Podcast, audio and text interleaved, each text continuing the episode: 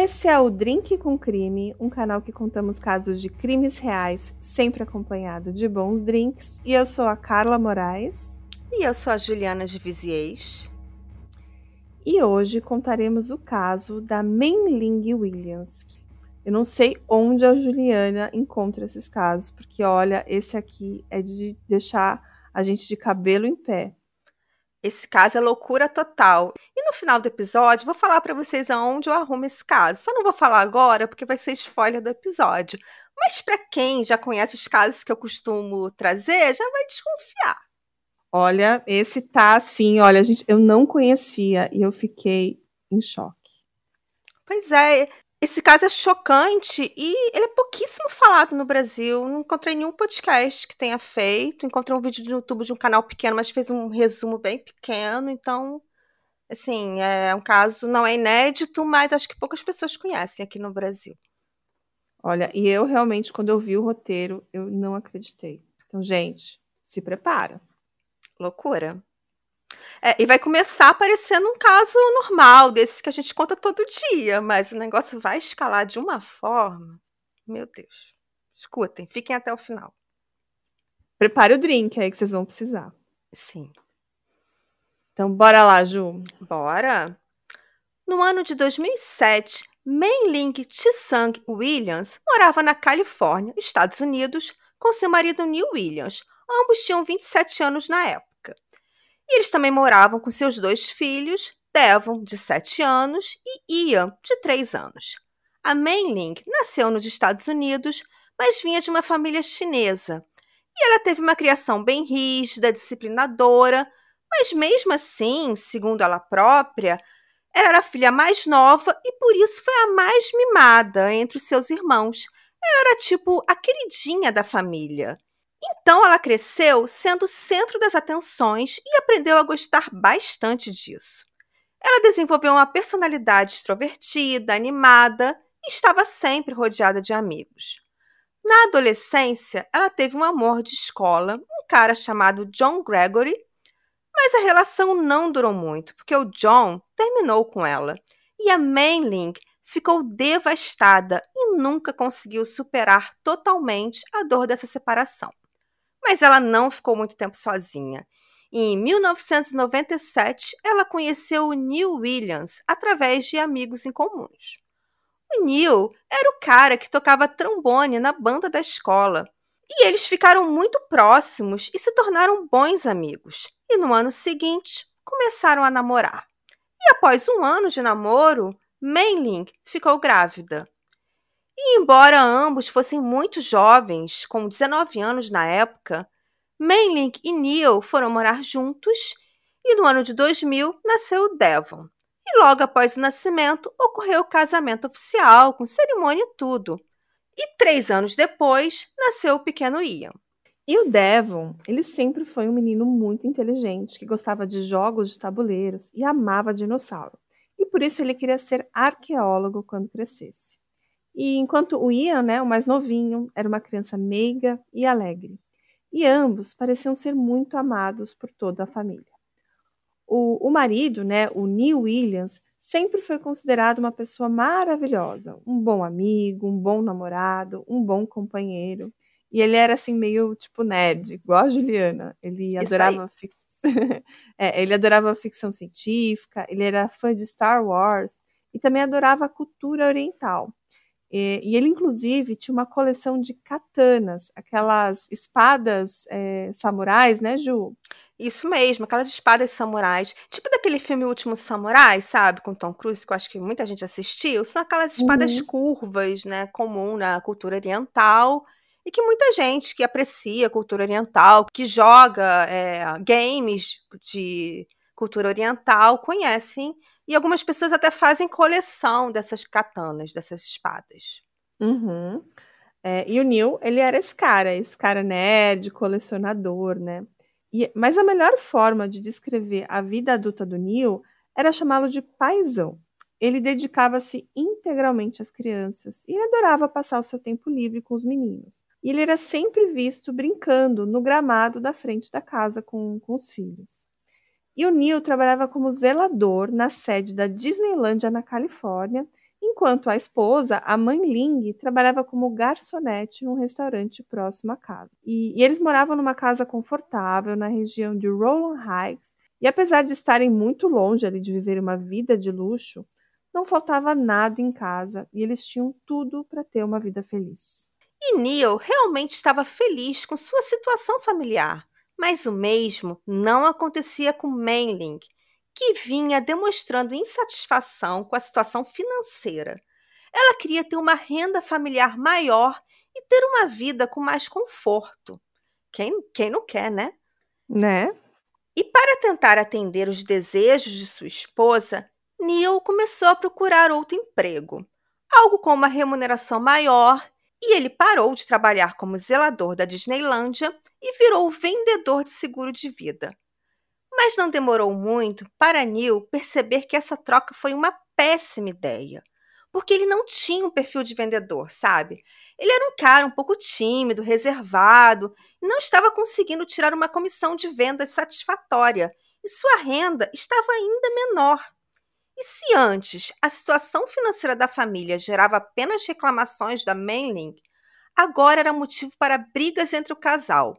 Man-Ling tinha um outro lado que poucas pessoas conheciam.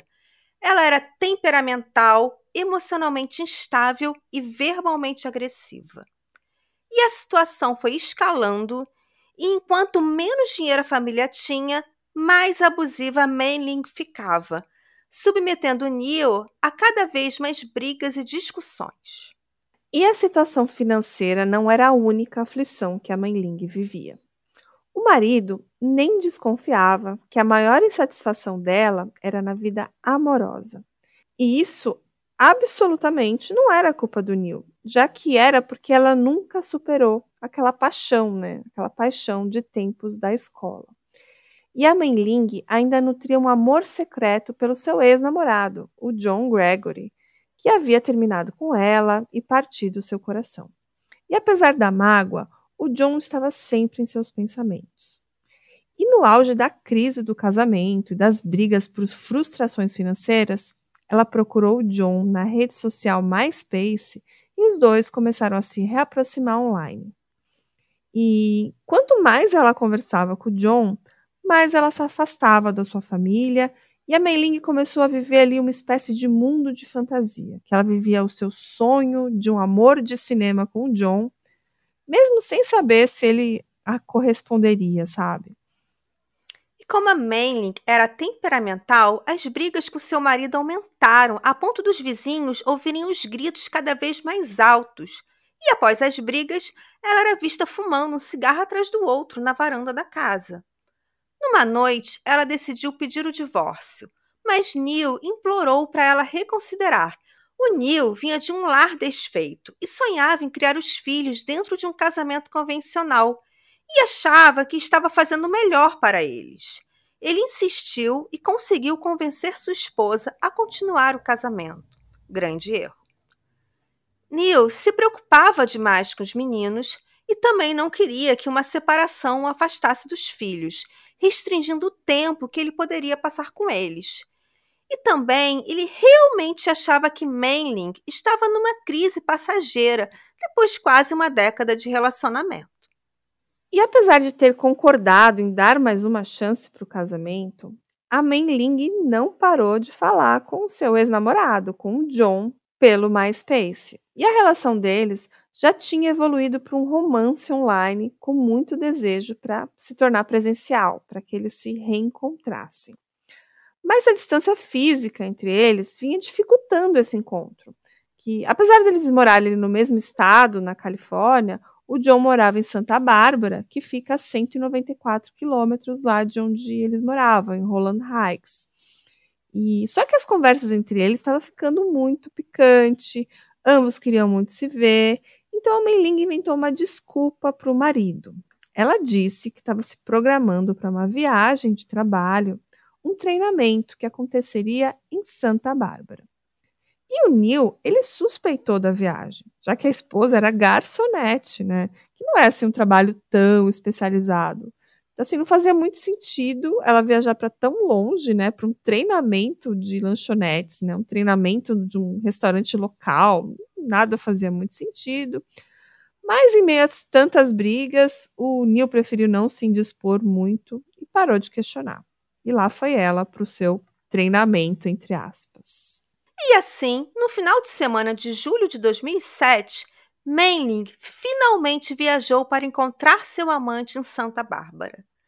E Santa Bárbara é uma cidade costeira de Los Angeles extremamente bonita, uma cidade cara, luxuosa, em que grande parte dos moradores tem uma excelente condição financeira. E assim que chegou lá, Man-Ling percebeu que era onde ela gostaria de morar, era a vida que ela queria levar e seu grande sonho era viver o resto de sua vida com John em Santa Bárbara. E para Man-Ling, o final de semana foi o paraíso na Terra. Foi mais que perfeito e ela estava muito apaixonada pelo John. E quando o final de semana acabou, ela voltou para casa sonhando com o próximo encontro e desejando que chegasse logo o dia em que ela não tivesse mais que voltar para Rowland Heights e pudesse viver definitivamente na bela e rica Santa Bárbara. Só que, infelizmente para ela, o John não parecia compartilhar dos mesmos sentimentos. E logo que ela voltou para casa, ela abriu o MySpace para falar com o John. E ele terminou com ela novamente. Eu digo novamente porque ele já tinha partido seu coração lá no passado, né? Depois de um breve namoro na escola. E agora ele estava fazendo a mesma coisa.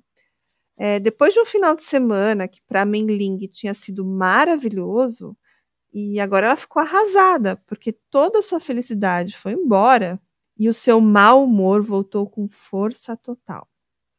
E o John, né, o amante, usou aquela desculpa cretina, que ele não queria ser um destruidor de lares, que ela deveria lutar para tentar restabelecer o seu casamento e que eles continuariam apenas bons amigos. E que se um dia ela se divorciasse, quem sabe eles teriam uma chance para recomeçar.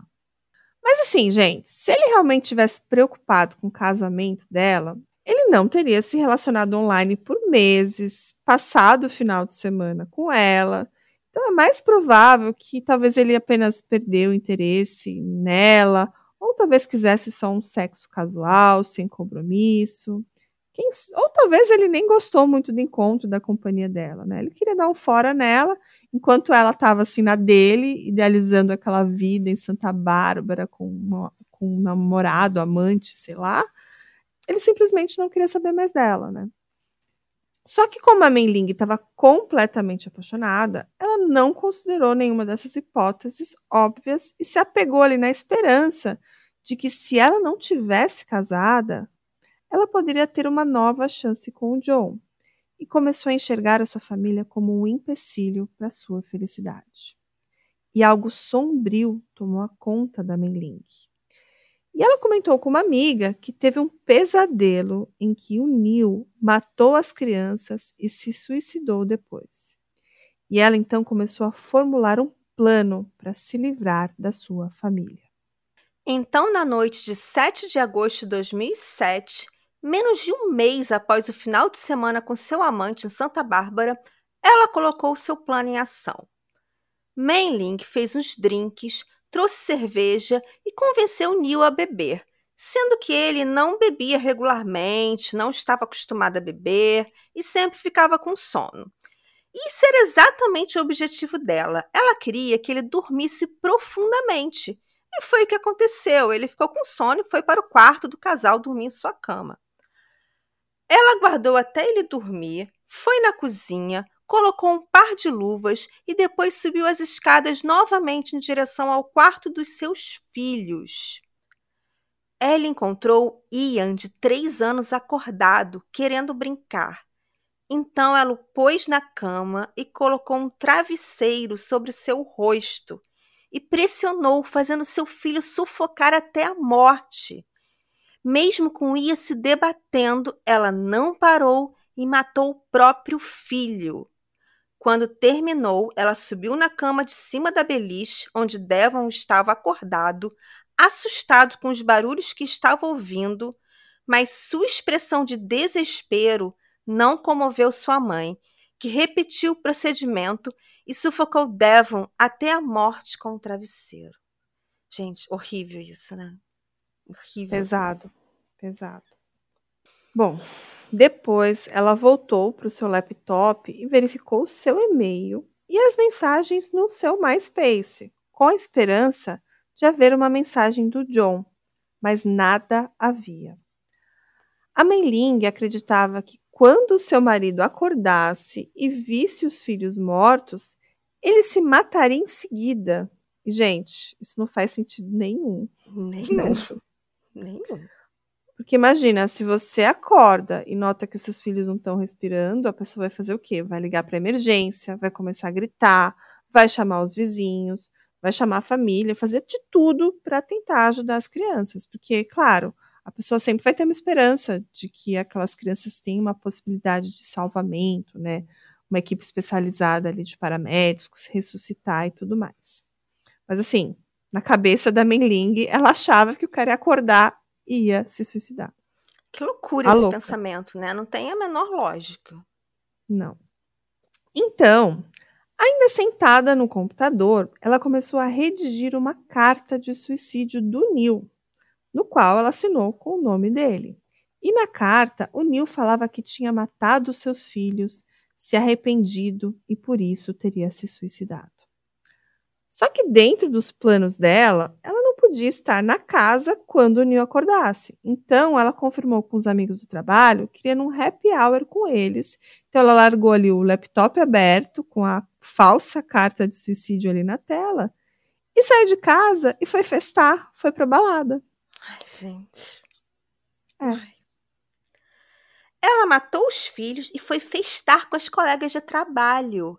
Ela foi pra boate, dançou, bebeu, se divertiu horrores com as amigas, aproveitou ao máximo a noite e voltou para casa cerca das quatro da manhã, esperando encontrar o marido morto, já que ela acreditava que ele se suicidaria com o desespero da morte dos filhos, o que obviamente não ia acontecer. Mas para a surpresa de Man-Ling, Neil ainda estava dormindo profundamente em sua cama e ela sabia que precisaria de um plano B. Então, ela olhou para as paredes do quarto e lá encontrou o seu plano B. Ela viu a coleção de espadas samurais do marido. Ela foi até a cozinha, colocou luvas e voltou para o quarto. Então, escolheu a katana mais pesada e afiada, que tinha um cabo de dez polegadas e lâmina de cinquenta centímetros de comprimento. Ela segurou a espada sobre sua cabeça e desceu a espada, cortando seu marido. Neil acordou com a dor e se ajoelhou. Ela continuou golpeando o marido diversas vezes. Ele ainda conseguiu correr e correu na direção do quarto dos filhos. Ele passou seus últimos momentos tentando salvar os meninos, sem saber que já estavam mortos. Man-Ling o seguiu e continuou a atacá-lo e fez cortes em sua cabeça e no seu corpo enquanto ele rastejava. Neil ainda implorou pela sua vida, mas nada foi capaz de deter a fúria assassina de sua esposa. Neil sofreu pelo menos noventa e sete cortes. Gente, imagina, você dá noventa e sete espadadas numa pessoa. É muita coisa, é muito ódio, sabe? Isso que ele parecia ser um marido super bacana, né? Um bom assim, pai. Um bom pai. Não, e eu fico imaginando que quando ele estava sendo atacado por ela, ele tentou, de certa forma, salvar os filhos, correr lá para para tirar eles daquela situação, porque ele imaginava que os filhos também eram, seriam as próximas vítimas. Só que ele provavelmente nem conseguiu chegar até eles e também não teria nada o que fazer, porque os filhos já estavam mortos. Que loucura, né, Ju? Gente, loucura total, gente. Imagina a raiva que eu tô dessa mulher, gente. Né? Que ódio. Hey, você se interessa por crimes reais, serial killers, coisas macabras e tem um senso de humor um tanto quanto sórdido? Se sim, você não está sozinho. Se você precisa de um lugar recheado de pessoas como você, venha conhecer o podcast Pátria Amada Criminal. Todas as semanas tentamos entender o pior da humanidade. Nesse processo a gente ri, chora, fica brava, fofoca, porque afinal de contas é assim que a gente fala quando está entre amigos. Suas novas melhores amigas trevosas estão aqui no Pátria Amada Criminal. Bom, E após retalhar o corpo do marido, a Man-Ling foi para o banheiro, tomou banho, catou todas as roupas sujas de sangue, vestiu um shorts e uma camiseta e colocou as roupas ensanguentadas numa sacola dentro do carro. E enquanto ela entrava no carro, era mais ou menos cinco horas da manhã, ela ainda encontrou um vizinho e comentou que estava sem sono e ia dar um passeio de carro. Mas, na verdade, o passeio era para se livrar das evidências. Então, ela jogou as roupas ensanguentadas fora e assistiu seu último nascer do sol em liberdade, enquanto fumava um cigarro e imaginava sua vida futura com o John. E quando ela voltou novamente para casa, começou a encenação. Ela saiu de casa gritando, fingindo que tinha acabado de chegar e encontrado uma cena horrenda e foi ali pedir ajuda aos vizinhos, aos gritos e berros. Um vizinho de dezenove anos, chamado James Brown, correu para ajudá-la e ela pediu para ele entrar na casa e procurar por seus filhos. James entrou na casa, passou pela sala, verificou a cozinha e subiu as escadas em direção aos quartos. Quando ele chegou ao topo da escada, ficou horrorizado ao ver o corpo do seu vizinho, Neil Williams, completamente ensanguentado. Apesar de super assustado, o rapaz sabia que havia duas crianças na casa que provavelmente precisariam de ajuda. E para encontrar os meninos, ele precisou passar por cima do corpo do Neil e quando chegou no quarto, ele encontrou os meninos em suas camas, supostamente dormindo. Ele chamou Ian, de três anos, mas o menino não acordou. Então ele chamou Devon, de sete anos, e o silêncio continuou. James saiu da casa, muito assustado, e ligou para a emergência. E quando os policiais foram verificar o local, encontraram a casa tão bagunçada que eles desconfiaram que era um roubo. Mas aquela bagunça era o estado natural da casa. Os paramédicos tentaram ressuscitar as crianças, mas ambos foram declarados mortos no local. A Man-Ling continuou gritando enquanto seus filhos eram atendidos pelos paramédicos. Ela gritava como uma mãe desesperada, mas as lágrimas não corriam e a polícia logo percebeu. E ela chegou a perguntar aos policiais se o marido e os filhos ficariam bem, embora ela tivesse visto o corpo retalhado do Neil e seria praticamente impossível sobreviver naquele estado. E o policial, de pronto, respondeu que não, que eles não ficariam bem. E a Man-Ling começou a gritar mais e mais. Havia um laptop aberto sobre a mesa da sala com um documento escrito. Era a carta de suicídio do Neil. Na carta, ele se dizia arrependido por ter matado os filhos e, por isso, teria se matado. Mas a carta acabou sendo a primeira bandeira vermelha que descartou completamente a hipótese de um roubo. Afinal, era óbvio que o Neil não havia se suicidado. Ninguém se ataca noventa e sete vezes com uma katana. Então, alguém estava tentando forjar uma situação. Man-Ling foi encaminhada para a delegacia para prestar depoimento. E a versão dela mudou várias vezes. Primeiro, ela disse para os vizinhos que saiu logo pela manhã para ir numa loja de conveniência comprar cigarros e Red Bull. Em uma segunda versão dada em depoimento, ela falou que havia ido no mercado comprar coisas para o café da manhã. Enquanto ela estava na delegacia depondo, a perícia encontrou no gramado da casa uma bituca de cigarro suja de sangue. E no carro dela foi encontrado um maço de cigarro com respingos de sangue. Após análise, foi confirmado que o sangue era de Neil e a saliva na guimba de cigarro e o D N A no maço eram de Man-Ling, o que definitivamente era uma prova fortíssima contra ela. E em relação ao maço de cigarro, os respingos foram parar nele enquanto ela cortava o marido com os cigarros no bolso. Depois ela tomou o banho, descartou as roupas, sem perceber que ainda havia gotículas de sangue no maço de cigarro da marca Camel. Quando confrontada pela polícia sobre como o sangue foi parar no maço e na guimba de cigarro, ela respondeu com uma pergunta. Ela questionou se deveria procurar um advogado ou será melhor apenas confessar. E ela acabou contando a verdade e foi presa nesse momento, nesse mesmo dia, e aguardou o julgamento sem direito à fiança.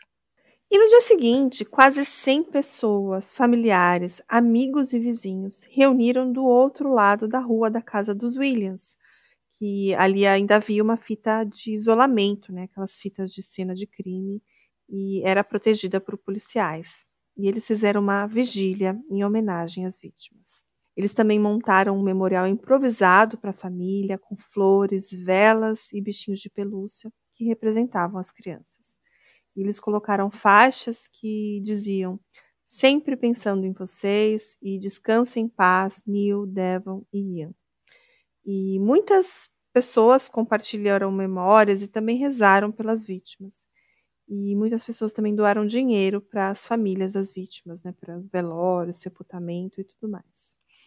E o rapaz que encontrou os corpos, o James, ele estava visivelmente emocionado e ele ainda falou: eles pareciam felizes jogando bola ou brincando de Star Wars no gramado da frente. Ele também disse que o Neil era um cara muito legal, que nunca incomodava ninguém e era sempre visto lendo livros ou brincando com os meninos. Ai, gente, que triste, né? Ela é uma pessoa legal, gente. Pois é. O julgamento de Man-Ling começou em dois mil e onze, quatro anos após o crime. A defesa não negou a autoria do crime, mas negou que tenha sido um crime planejado. Eles disseram que Man-Ling estava num estado de extrema perturbação mental e emocional quando matou o marido e os filhos e agiu no calor do momento, e teria sido um erro repentino. Eles também citaram como atenuante o fato dela não ter histórico criminal ou comportamentos violentos anteriores. Já a promotoria tinha um caso muito completo contra ela. Eles trouxeram como testemunha o John Gregory, o ex-amante dela, que contou que havia terminado o relacionamento apenas algumas semanas antes do crime, mas jamais imaginaria que ela cometesse um ato tão horrendo. O perito que testemunhou no julgamento disse que leva entre cinco a dez minutos para uma pessoa morrer por asfixia, o que significa que Man-Ling Williams teve tempo para refletir, parar e poupar os filhos, mas ela continuou e assassinou os meninos a sangue frio. A promotoria também provou que Man-Ling matou os filhos e foi para a festa através do conteúdo estomacal das crianças. Acontece que uma pizza foi entregue na casa dos Williams às oito e vinte e dois da noite e os meninos tinham pizza no estômago, mas ainda não havia comida no intestino, indicando que eles ainda estavam no início do processo digestivo quando foram mortos, e, portanto, o crime teria ocorrido pouco tempo após a janta. E no final do julgamento, o júri foi unânime e a considerou culpada pelo triplo homicídio dos membros da própria família. E nos Estados Unidos, a sentença é proferida numa audiência posterior ao julgamento. E havia uma expectativa enorme sobre qual seria a pena aplicada. E no estado da Califórnia, existe pena de morte, embora a última execução aplicada no estado tenha sido em dois mil e seis. A família Williams, apesar de todo o sofrimento, não desejava a pena de morte para Man-Ling. Estariam ali satisfeitos apenas com a prisão perpétua. E a irmã da Man-Ling também pediu ao juiz que poupasse a vida dela. Na audiência de sentença, Man-Ling, com então trinta e dois anos, soluçou e tremeu quando o juiz Robert Martinez proferiu a sentença e a condenou à pena de morte. O juiz refletiu sobre a sentença e falou: as evidências são convincentes de que a ré, por motivos egoístas, assassinou seus dois filhos e marido, e sua motivação foi um desejo narcisista, egoísta e adolescente de começar uma nova vida com outro homem, livre dos obstáculos da vida familiar. Mas, como eu já falei em outros episódios, a pena de morte na Califórnia está prestes a acabar, e há muito tempo eles não executam ninguém, e o atual governador democrata Gavin Newsom iniciou ações de desmantelar os corredores da morte e suspendeu execuções na Califórnia desde dois mil e dezenove, logo após assumir o governo. Então hoje, Man-Ling segue presa, ela está com quarenta e quatro anos e provavelmente terá sua pena convertida para prisão perpétua. E um dos motivos que eu quis trazer esse caso é porque esse tipo de crime, aniquiladores de família, é mais comum que seja cometido por homens. E aqui temos uma aniquiladora de família, que cometeu o crime de forma muito cruel. E, no entanto, essa história é pouquíssimo conhecida aqui no Brasil. Então, achei que seria assim, super interessante trazer para discutir com vocês. Inclusive, ela agiu de forma muito parecida com Chris Watts, que a gente, inclusive, já trouxe o episódio aqui no canal. Pelo menos em termos de motivação, né, Carla? É, eu fico aqui pensando que no caso da, do Chris Watts, ele realmente tinha uma amante, a Nicole, que ele se encontrava, e eles realmente parece que eram, tinham uma relação, existia um sentimento, ele parecia que era recíproco dela e dele. Ao contrário da Man-Ling, era uma coisa totalmente na cabeça dela, porque o John não queria nem saber dela, aparentemente, né? Acho que ele se aproveitou desse interesse dela, dessa paixonite dela, pra ir lá, usar ela, transar com ela, e depois a, a abandonou, e depois a deixou de lado.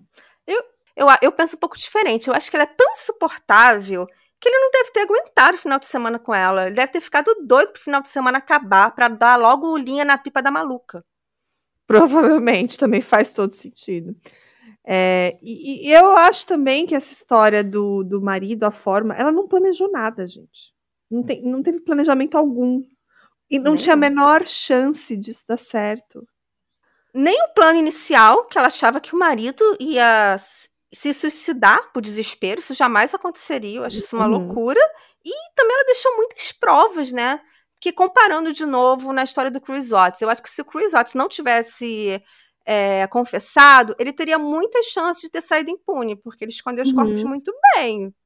Agora, Sim. ela não, ela deixou muitas pistas, ela deixou sangue no cigarro, porque ela foi incapaz de, de jogar o maço de cigarro fora. Ela uhum. fumou e deixou sangue na guimpa de cigarro. Gente, era dois mil e doze, já tinha C S I, já tinha vários programas de investigação criminal nos Estados Unidos. Será que ela não, não tinha uma mínima noção? É muita burrice. E ela foi vista pelo vizinho, né, saindo de carro de madrugada, se livrando das provas. Olha, Man-Ling, vergonhoso. E essa motivação absurda por um, um amor que nem existia, que nem era correspondido. E, que, e, e assim, vamos pensar no, no, numa situação que se ela tivesse se livrado do crime, ela também não ia ficar com o cara, porque o cara não queria ela. Exato. E, então, e uma coisa que foi dito no julgamento é que outros membros da família dela estariam dispostos a cuidar das crianças, se ela quisesse se separar. Uhum. Ela teria, mesmo assim, com certeza o marido teria ficado com as crianças, mas mesmo que ela não quisesse, a, a família dela era muito unida, poderia ter uhum. cuidado das crianças, ela poderia ter só se separado. Não, gente, é de uma crueldade tamanha, essas crianças eram totalmente inocentes, crianças super pequenas, super amadas pelo pai, é, é um crime de muita maldade, é uma motivação muito cruel, e eu queria parabenizar a Ju pelo roteiro maravilhoso, por ter trazido Obrigada, aqui para os nossos ouvintes, porque eu tenho certeza que a galera vai ficar surpresa com esse caso, que não teve tanta divulgação, mas a gente trouxe um roteiro super completo, maravilhosamente contadas, contado por mim, pela Ju. Isso. E respondendo a pergunta do começo, eu descubro esses casos porque eu sempre tive a mania, mesmo antes de estar no Drink com Crime, de ficar olhando é, condenados, porque eu sempre gosto de casos com, que, quando as mulheres cometem o crime, de condenados à pena de morte, eu fico vendo qual foi o crime. Aí eu fico anotando os que eu acho mais absurdos, que eu acho legais de trazer no canal. E aí, de vez em quando, eu, eu trago um, assim, porque é, é o meu tipo de caso favorito. É, e esse aí foi, ó, especial. Então vamos ler as fontes, Ju? Vamos. É, Motherpedia, Death Penalty Information Center, Los Angeles Daily News e Los Angeles Times, C B S News. E tem uma fonte que eu vou fazer um, uma menção honrosa e vou falar para todo mundo lá conferir, porque tem no YouTube, tá? É o canal Monkeys, que eles fizeram uma animação desse caso, gente. É uma animação de vinte e um minutos, super bonitinha, assim, que... que conta a história, sabe? E para quem ouviu o episódio, mesmo que não entenda inglês perfeitamente, vai poder entender só com as imagens, sabe? É ah. muito legal. Vamos lá conferir. A gente, a gente deixa o link em algum lugar, né? De repente, nos, nos stories. stories. Isso, tá, a, gente a gente deixa o link nos stories pra galera ouvir, assistir esse videozinho, essa animação. E todas as fotos do caso também vão estar lá no nosso Instagram. Para quem não conhece ainda, é o arroba Drink com Crime.